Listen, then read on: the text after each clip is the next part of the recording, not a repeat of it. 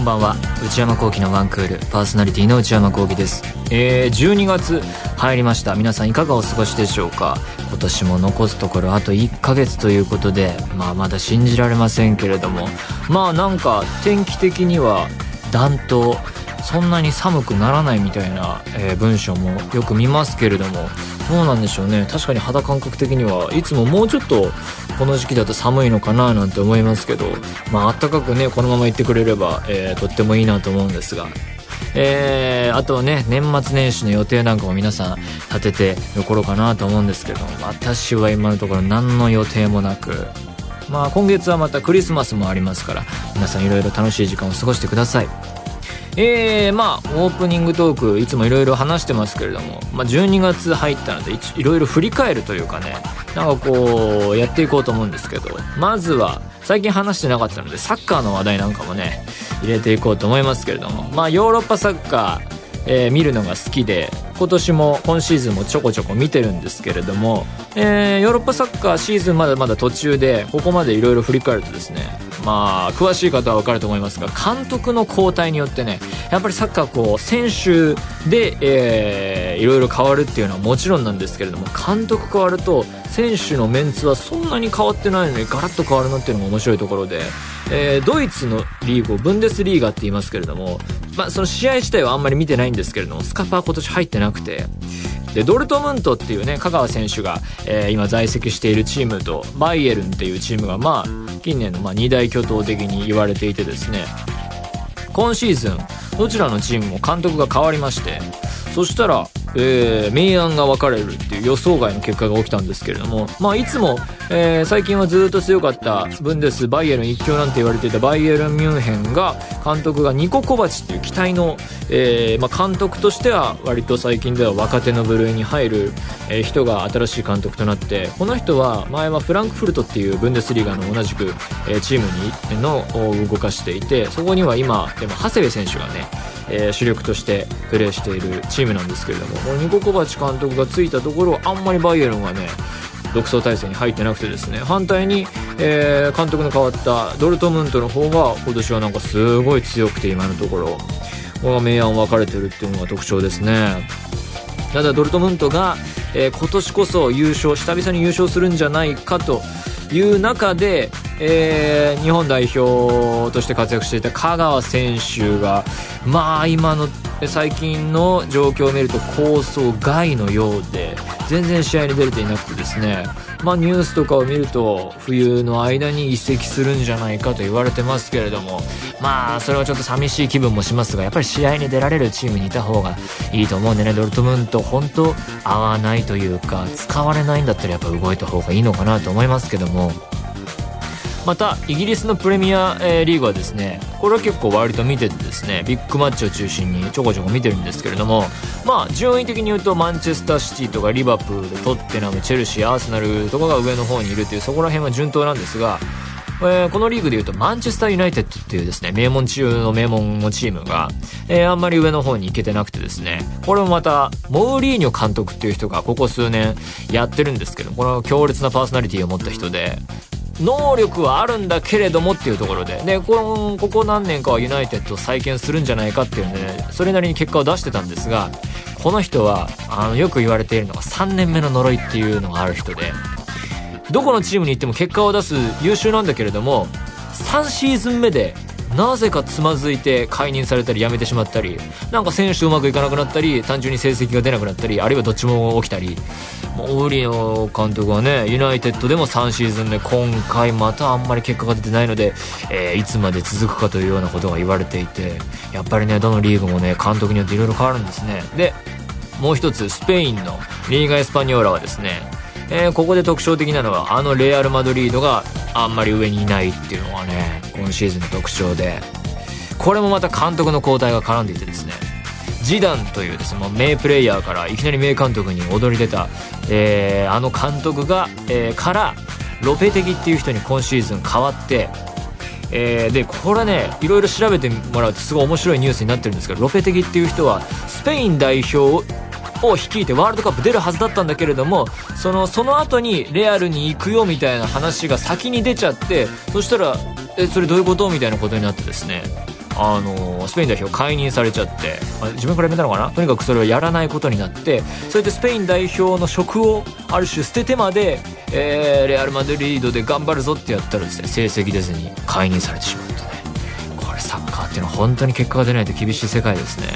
まあ、ニュースとして人の話として見る分には面白いんですけれどもな本当に厳しい世界だなと思いますねということでね、結構今年のヨーロッパサッカーは監督の交代でいろいろ起きているっていうところが面白いところですね。で、日本代表に目を向けると、ワールドカップとても面白かったですが、世代交代が結構最近の代表選出の様子を見ると出ていてですね、えー、活躍しているのは南野選手とか、中島翔也選手とか、堂安選手とか、ワールドカップで見たかったなっていう、選ばれたらどうなってたんだろうっていう人が結構活躍していて、それは、えー、嬉しい限りなんですけれども、彼らはやっぱり今のチームで活躍してて次もう一つステップアップしてどこのチームへ行くかっていうキャリア形成が重要ですね。これが見どころになってくると思います。日本代表でいうと来年1月にあの4年に1回のアジアカップがあってそれは楽しみなんですけれどもアジアカップで優勝するとコンフェデレーションズカップっていうワールドカップのプレ大会みたいなところにみんな各大陸の王者が集まってくる大会に出られるっていうはずだったんですがそのなんとコンフェデがなくなるっていうことで今回のアジアカップはなんか選手たちのモチベーションとしてももちろん代表の試合なのでみんな頑張ると思うんですけどもどこにこう優勝してコンフェで行くぞっていうのがなくなるとなんだかなって見てる側もねなんというかそういうなこと思いますね。アジアカップもそれなりに面白いと思うんですけれどもそれはちょっと今年今回は違うなっていうあたりで。まあまだまだいろいろありますけれどもこれだけ喋っててもしょうがないので番組やっていこうと思います。それでは内山昂輝のワンクールスタートです。えー、それではお便りを紹介します。ラジオネーム、森崎さん。えー、福岡在住、二十歳の方。内山さん、スタッフの皆さん、こんばんは。毎週楽しく拝聴しております。このラジオで一度軽く話題で取り上げられていたドルビーシネマですが、日本初上陸が福岡だったということで、私は公開初日に見に行ってきました。映画館でバイトしている身としてはとても楽しみにしていました。実際に見てみると、音は全方位から聞こえてくるし、特に映像のコントラスト比の黒が本当にすごく、見せられた瞬間、周りが何も見えなくなるくらいの漆黒を感じることができました。他の方より少し先にデモ映像で 3D と 2D 共に体験していたので凄さは分かっていたのですが、改めてすごいなと思いました。デモを含め2回ドルビーシネマを体験してみて、座席は前の方に行くほどリクライニングしながら映像を見ることができ、首など疲れることなく映像を見れたので、これからは機会があれば、前の方でもっとドルビーシネマを体験したいと思いました。シアターの中に入る前もアトラクションみたいですごかったので、伝わらないとは思いますが、写真を添付しておきます。こちら、添付していただいた写真は手元に印刷してありますけれども、はあ、でもこの写真だと全然わかんないね。これは印刷の問題なのかな真っ黒。でこ、これだと、ちょっとよくわからないですね。でもアトラクション、何か、こう、ドルビーシネマっていうロゴと、その左側に、なんだろうこれ、ヨーロッパの一風景的な、こう、ね、何か建物の軒先のあたりが映って、自転車が置いてあったりしますけど、これは何なのか。もうこの、あのね、シアターの中に入る前の状況が漆黒の闇に包まれてしまっていて、ちょっと全然わかりませんけれども、まあでもね、ドルビーシネマは大変私も期待しているというか、あのー、この前のお正月にアメリカに旅行に行った時に映画館に行ったらドルビーシネマがあって、あ、これなんだろうと思って興味を持ったんですけれども、ついにそれが日本にもやってきたということで、福岡ではもう初上陸してやってるんですね。とにかく見たいですね。ただ、ドルビーシネマは何なのかよくわかってなくて、ただ、えー、森崎さんが書いていらっしゃいますが、音は全方位から聞こえてくるし、映像のコントラスト比の黒が本当にすごく、見せられた瞬間、周りが何も見えなくなるくらいの漆黒を、つまり、その映像が黒、黒が映し出されるとっていうことなんですかね。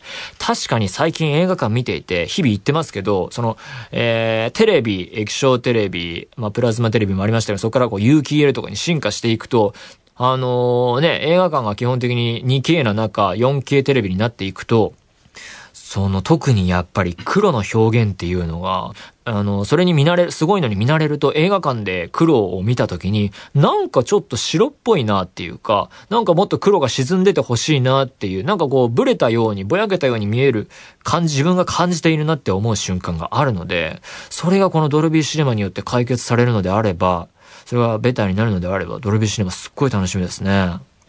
どうなんだろうなね、IMAX とかもね、レーザー IMAX が池袋にできるっていう話ですし、いろいろ企画がね、えー、上がってって、なんかこれどうなっていくんでしょうね。あドルビーアトモスなんていうのもあるしね、ちょっと定義がよくわかりませんけども、大変楽しみですね。まあね、こういう、どんどんどんどん、えー、未来を感じる何かがね、次々と生まれていけば、えー、人生も楽しくなっていくのかなと思うので、本当にね、開発者の方には期待しております。ラジオネーム、のぶのぶさんから。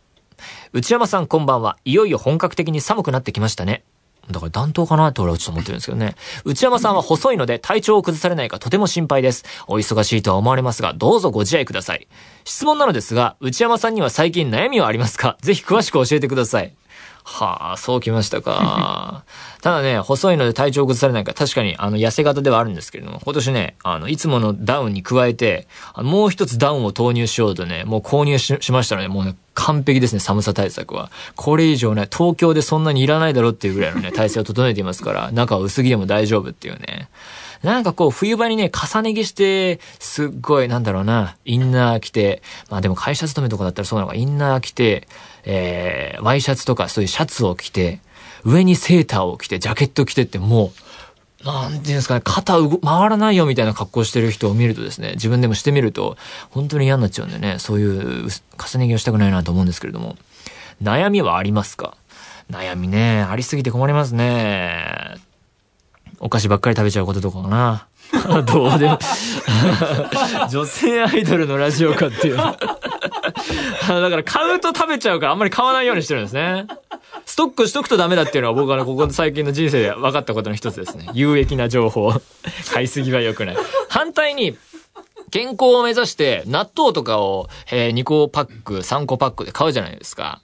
それ買って冷蔵庫に入れとくと、必ず1個とかは賞味期限をね、切らしてしまうということですね。悩みだなこんなことでいいんでしょうかすいません。言える範囲だとこれくらいですね。ということで、何でもいいので本当にね、送ってみてください。皆様からのお便り引き続きお待ちしています。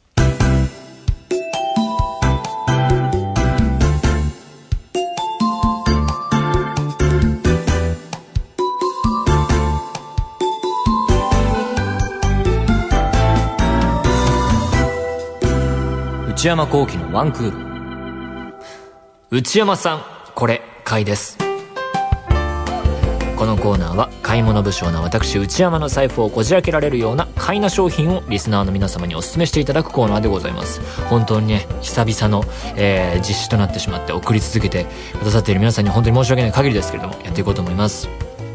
まあ私が最近買ったもの特にないですけど買わなきゃいけないのはあのね壊れた Bluetooth のイヤホンに代わる新しいやつをね決めなきゃいけないんですがこういうね長く使い続けるものをどれを買うか決めるのにはね本当に死ぬほど時間をかけてしまうのでもうねそれを考えることが嫌でねそれからね目をそらしていますね。はい。えー、ラジオネームヒロさんからいただきました。内山さんスタッフの皆様こんばんは。熱燗が美味しくなってくる季節ですね。確かに。熱燗飲みたいですね。私のおすすめは、コカ・コーラ社より発売されているレモンサワー、レモンドーシリーズです。コカ・コーラが初めて販売したアルコール製品になります。ああ、そうか。コカ・コーラ、アルコール確かにね。定番レモン、蜂蜜レモン、塩レモン味があり、私が最もおすすめするのは塩レモン味です。飲んだらわかる美味しさです。本搾りと比較するとクリアさが弱めかなと思いますが、美味しいです。私は今、塩レモン味を飲みながらメールをしたためています。美味しいです。番組ですでに本搾りレモン味を2年分獲得されていますが、たまには浮気してみてはいかがでしょうか。ただこちらのシリーズ、現在九州限定の販売になっているようです。私自身が九州在住のため今まで気づいていませんでした。お仕事やプライベートで九州にお越しの際にぜひ購入してみてください。もしくは取り寄せて飲んでみてください。少しでも気になっていただけると幸いです。これからもラジオの時間を楽しみにしております。ということで、あ、こちらがホームページ。はあ、レモン堂。はあ、レモンサワーなんですね。コカ・コーラ初めて。確かにね、コカ・コーラアルコールのイメージないですもんね。調理するように丁寧に作りました。どういうことだ？調理するように、て、ど調理するように丁寧に作りましたってどういうことなんだろう？それは全て調理なんじゃないの？こう飲み物を作ることも。このキャッチコピーどうなんだろう？調理するように丁寧に作りましたって。どういうこと？どういう例えなんだろう？九州限定。3種類のこだわりレモンサワー、定番レモン、お店の定番の美味しさを実現、すべてのレモンサワー好きの方に。塩レモン、より強いお酒を好む方向け。あ、アルコール分が、え定番レモンは5%のところ、塩レモンは7%になっている。本搾りレモンは6%かな？蜂蜜レモンは、えー、甘く仕上げてあって3%。なるほどね。アルコールもいろいろ分類があると。へえ。これ成分どうなってんだろう？本搾りとね、あれですよね。本搾りはその果汁とお酒で作りましたっていうキャッチコピーだったと思うんですけれども、えー、定番レモン、品名、品名、リキュール、過去発泡性丸一、原材料名、レモン、加糖ブドウ糖液糖、あ、ダメですね。加糖ブドウ糖液糖、美味しくするためにはしょうがないかもしれないけどね、お砂糖足してるってことだもんね。スピリッツ、食塩、炭酸、香料あ違うかな。酸味料、酸化防止剤、かっこビタミン C。だから、加糖ブドウ糖液糖と、食塩とかしょうがない。香料足してるってなるとなんか俺の中で違う感じがするんですよね。本搾りラバーとしては。っていうこの塩レモンの方は、レモンスピリッツ、加糖ブドウ糖液と、酸味料、香料、やっぱりね。うん、やっぱ本搾りかな。もういっぱい持ってるし。文化放送に2年分、今日もね、何巻か持って帰んなきゃいけないですからね。大丈夫かな？ということで、まあ、なんか機会あったら飲んでみようと思います。ありがとうございます。ラジオネーム、ペンギン21号さん、千葉県27歳の方。内山さん、スタッフの皆さん、こんにちは。先日、生まれ育った神戸から千葉県に引っ越したのですが、はあ、ワンクールはポッドキャストでずっと聞くことができていて、私の癒しになっています。まあね、この番組ネットでいつ、どこでも聞けるんでね、その、放送というか、あの、時間帯決まってるやつもいろいろ試してみてください。さて、今回内山さんに紹介したいのは、高級トイレットペーパー。いや、いらないかな。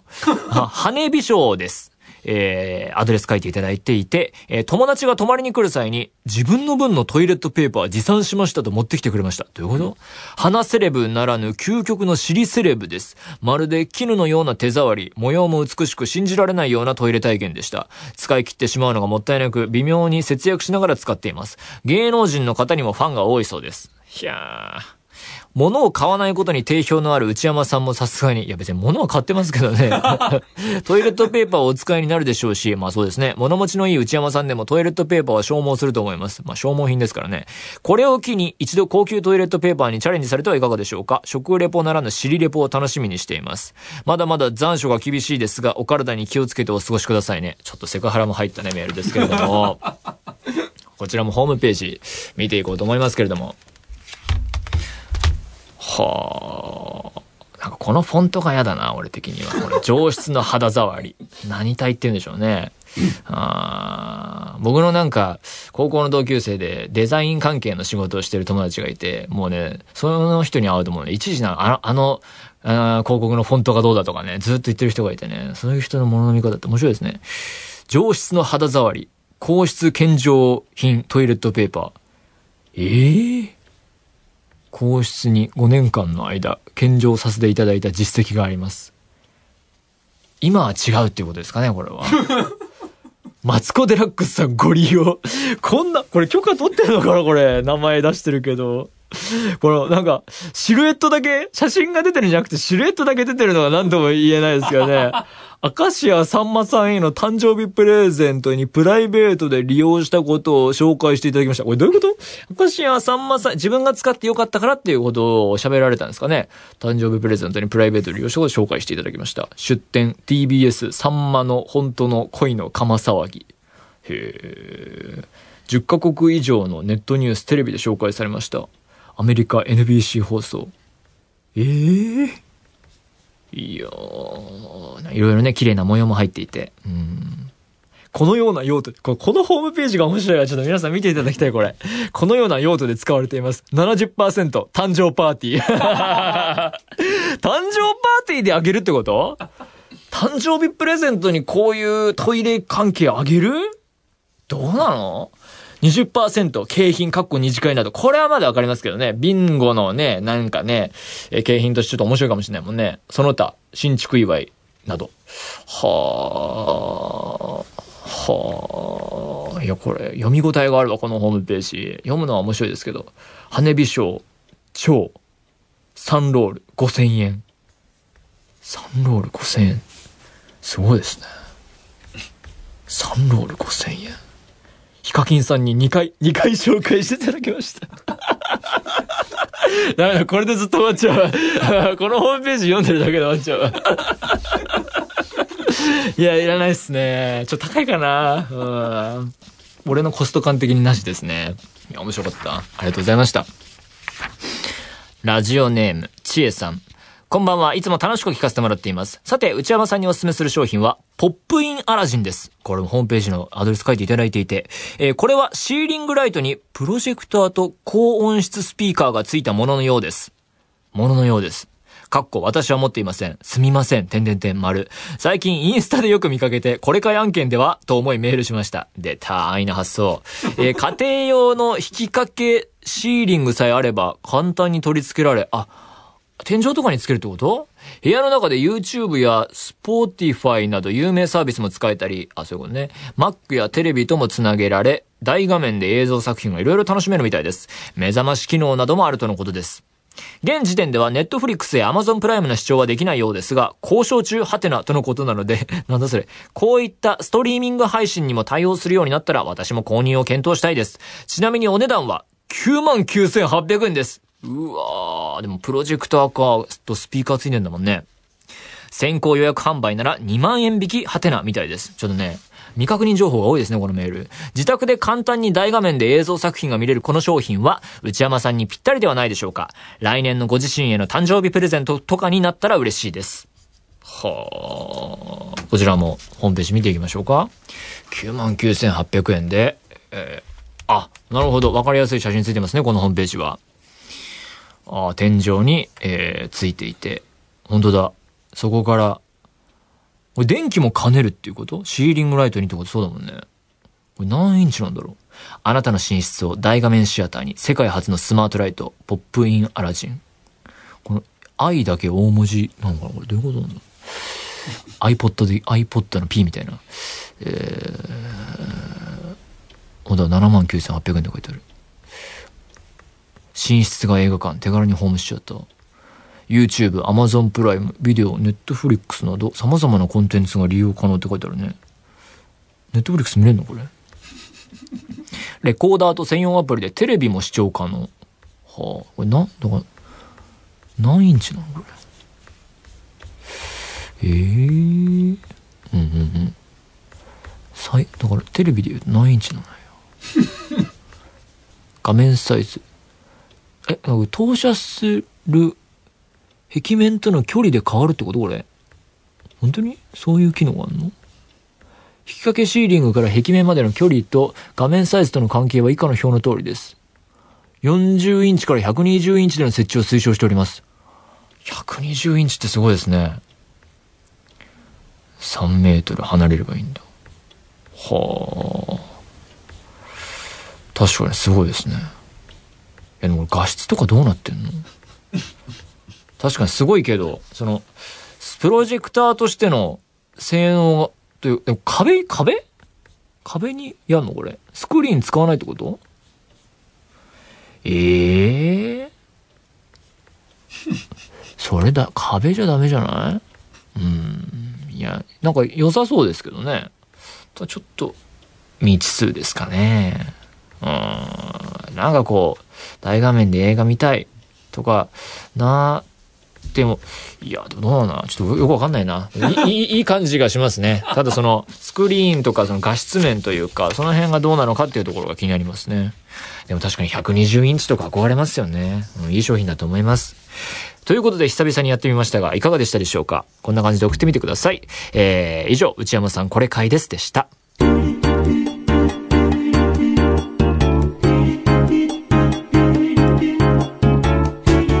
内山幸喜のワンクール。